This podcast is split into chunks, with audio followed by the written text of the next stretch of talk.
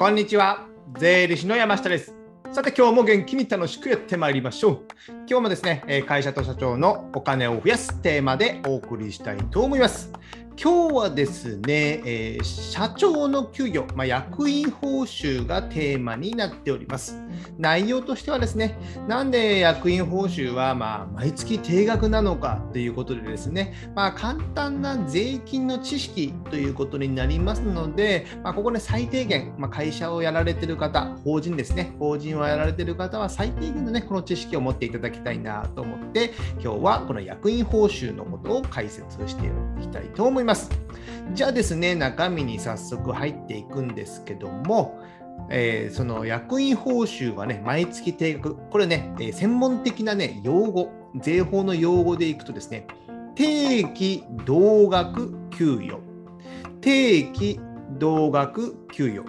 定まった期間、同額、同じ金額の給与。ですよ。なんで、ま、毎月給与。の金額が一緒ですよ、みたいな感じですね。で、その役員さんの給与、役員報酬とかはですね、毎月、まあ、基本は同額を払う。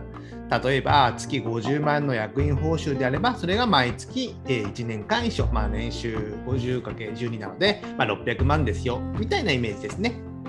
これね、なぜそうかというと、えーま、税金で決めてるところなんですけども、まあ、理由はですね、えーま、利益の調整、これをできないようにするためです。利益の調整をできない。利益の調整することによって、えー税金、税金の負担が下がる。そうなると、えーまあ、どっちでもね、付け替えできたりするっていうことがあるので、この利益を、利益の調整をできないようにするために、えーこの定期同額給与、毎月給与は一定にしてくださいね、みたいな感じになっております。例えばですね、あの役員報酬を上げる、役員さんの給与を上げるとすると、あの法人の、まあ、会社の経費が増えて、で、増える、経費が増えるということは利益が下がりますよね。利益が下がるということは法人税、税金が下がる。なので、まあ、給与を上げるんですけども、税金、法人税が下がるので、まあ、利益の調整、まあ、税金の節税してるみたいな感じになりますよね。じゃあ逆に、役員報酬を下げる。下げたら、まあ、法人の経費が減るんですけども、えーそしたら経費が減ったら利益が増えますよね。で、利益が増えたら法人税は増える。でも今度ね、えー裏返しで役員さん個人の、社長個人のね、税金が増えたり減ったりすることもあるんですよ。ね、えーこっちを役員報酬を上げれば役員報酬の個人の税金増えますけども、役員報酬を下げれば、えー個人の税金は減るじゃないですか。このように、まあ、税率の差を利用してですね、えー今利益が出たからこっちを上げる。利益がこっち出なかったらこっちを下げて、個人の税金も下げるみたいな感じにすると、まあ、どうでもできそうっちゃできそうじゃないですか。ですので、それをさせないために、まあ、税金の法律で、こういった、まあ、定期同額給与、毎月役員さんは一定にしてくださいねというね、まあ、ルールっていうのが決まっております。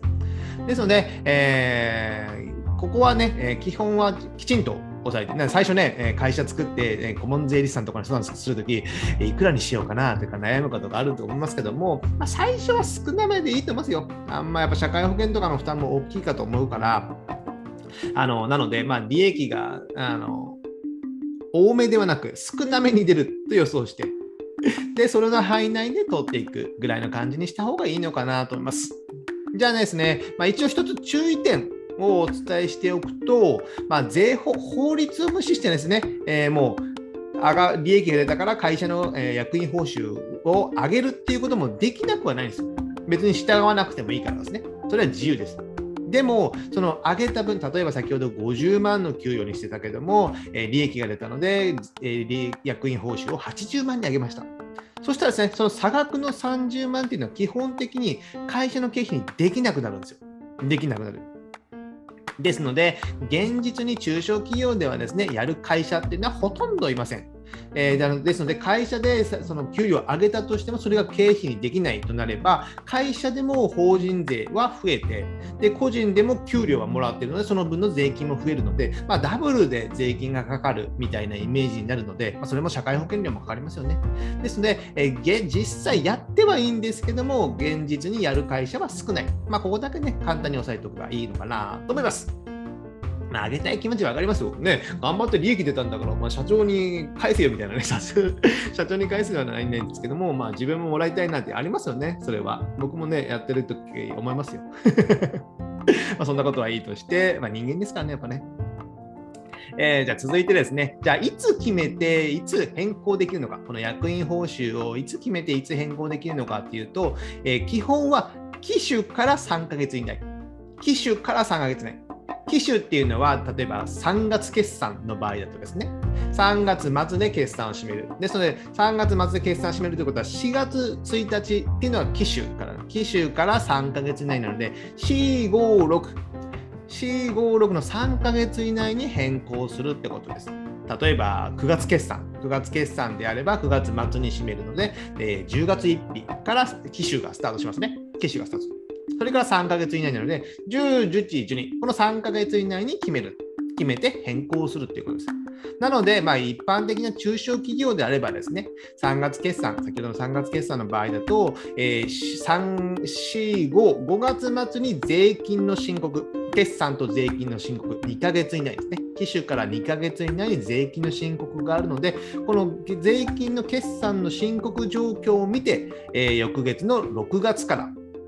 6月から役員報酬を、まあ、例えば50万だったの70万にしましょうか。じゃあ下げま、40万に下げましょうかっていうのを決めて、翌年の5月まで通す。1年間ですね。で、これをループする1年間。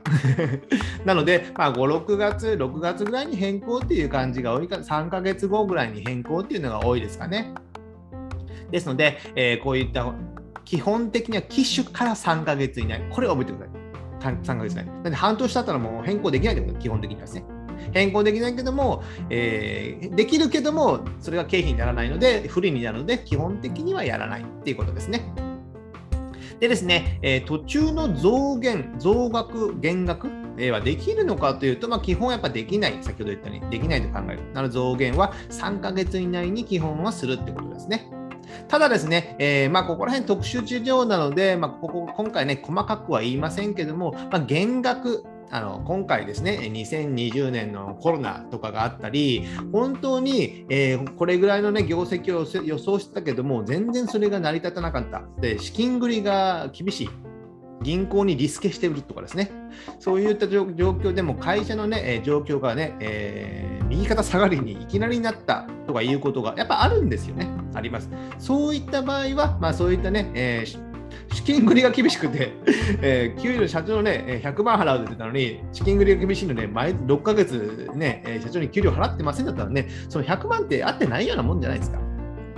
そういった時はですね、えー、減額っていうのは可能ですけども、ここはね、個別事情になってしまうので、まあ、変更したい場合はね、顧問税理士さんにきちんと確認することが非常に大切かなと思います。ですので、まあね、この辺ね、えー、個人事業から法人なりとかですね、法人にするときに、やっぱ給与の金額を一定にするま。今年利益出るかもわかんないですよね。来年利益出るかもわかんない。それなのに一定の給与を払うっていうのがね、デメリットで、まあ、個人事業を法人にするのを嫌がる方もいらっしゃると思うので、ここはね、人それぞれ考えようなので、えー、この辺はね、踏まえて法人にするのは考えた方がいいのかなと思います。でですね、ここね、ここからがですね、一応大切な話なんですけど大切な考え方の話をするんですけども、株式会社って何ですかみたいな感じなんですけども、えー、株主、まあ、中小企業であれば、ほぼ100%社長は株主じゃないですか。自分で社長が出資して、えー、会社を作って自分が社長になる、まあ、役員になるってことですよね。であれば役員、まあ、社長の仕事の対価っていうのは、えー、役員報酬でもらうんですよね。今年1年間で例えば月50万な年間600万払いますよっていうのを社長と会社でま契約したみたいな感じなんですよ。年俸制、まあ、プロ野球選手みたいな感じですよ。あ今年600万払うから頑張ってねみたいな。これが役員報酬です。で、皆さんはその社長であればですね、株主というね、えー、こと、まあ、立場もありますよね。人格も株主という人格もあるので、それはね、会社の利益、なので役員報酬払った後、経費があ売り上げあって経費払って最終的に税金払ってその残ったところ残った財産会社の財産を分配してる分配してもらえる権利っていうのがね株主はあるんですね。それはそうですよね。それが株主ですから。それは配当としてもらうんですね。なので、配当金の収入と役員報酬というのは違う。これは役員と株主というのは違うという意識、まあ、立場を考えた方がいいんですよ。ですので、まあ、会社がね、もうじゃあ600万先ほど年収払っても赤字であれば、もう翌年は全然絶対下げるとかね、プロ野球選手だったらそうじゃないですか。お前成果出てないんだから、えー、それは給料は来年払えねえよと。戦力外通告されるかもしれないですよね。でもね、まあ、それはね、自分の会社なので、ね、役員と、ね、株主は一緒なので、えー、ねえもらってしまうケースが多々あるんですけども、これぐらいの、ね、意識がやっぱ大切なんですよ。赤字であればほとんどもらえない。じゃあね、一つここで、ね、考えてみてくださいよ。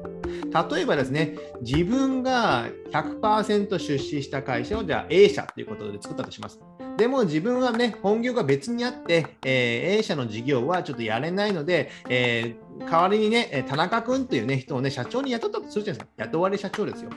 でも出資は自分が、僕が、山下君が出資してますと。じゃあね、えー、会社に利益が出てないのに、その田中君が年収1000万ください、僕頑張りますからって言われたら、その田中君にね、えー、給料1000万も払えますか？払えないですよね。ふざけんなみたいな。利益出してから言えよって思いますよね。これと一緒なんですよ。なので、役員と株主。役員は田中君の社長ですよね。でも株主は僕、山下君なんですよ。ですので、役員報酬は払えるっていうのは、利益出してから言えよってことですよね。利益出せる、えー、根拠があるんだったら言ってほしい。それだったら払うよ。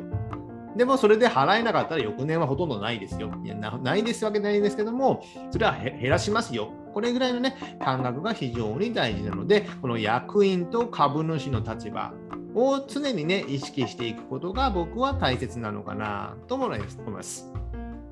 で、最後にですね、ちょっと、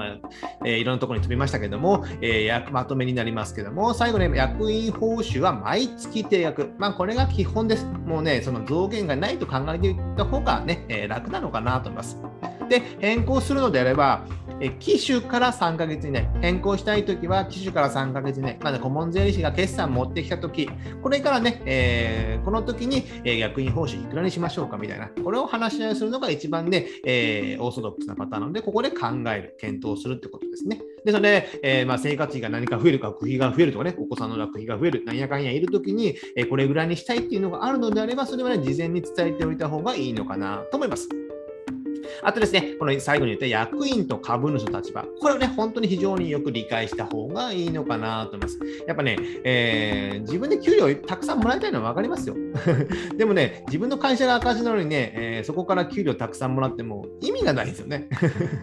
自分で自分の首を絞めてるみたいな形になりますので、数字をね、あまり理解されてない社長、経営者というは、こういったね、この役員と株主の立場をね、自分のいいとこ取りして考える方が多いですので、この辺をね、えー、しっかり理解していただきたいなと思います。今日はね、ちょっと厳しめの話になりましたけど、役員報酬は毎月定額はなぜなのかということでですね、今日は解説していきました。では最後にですね、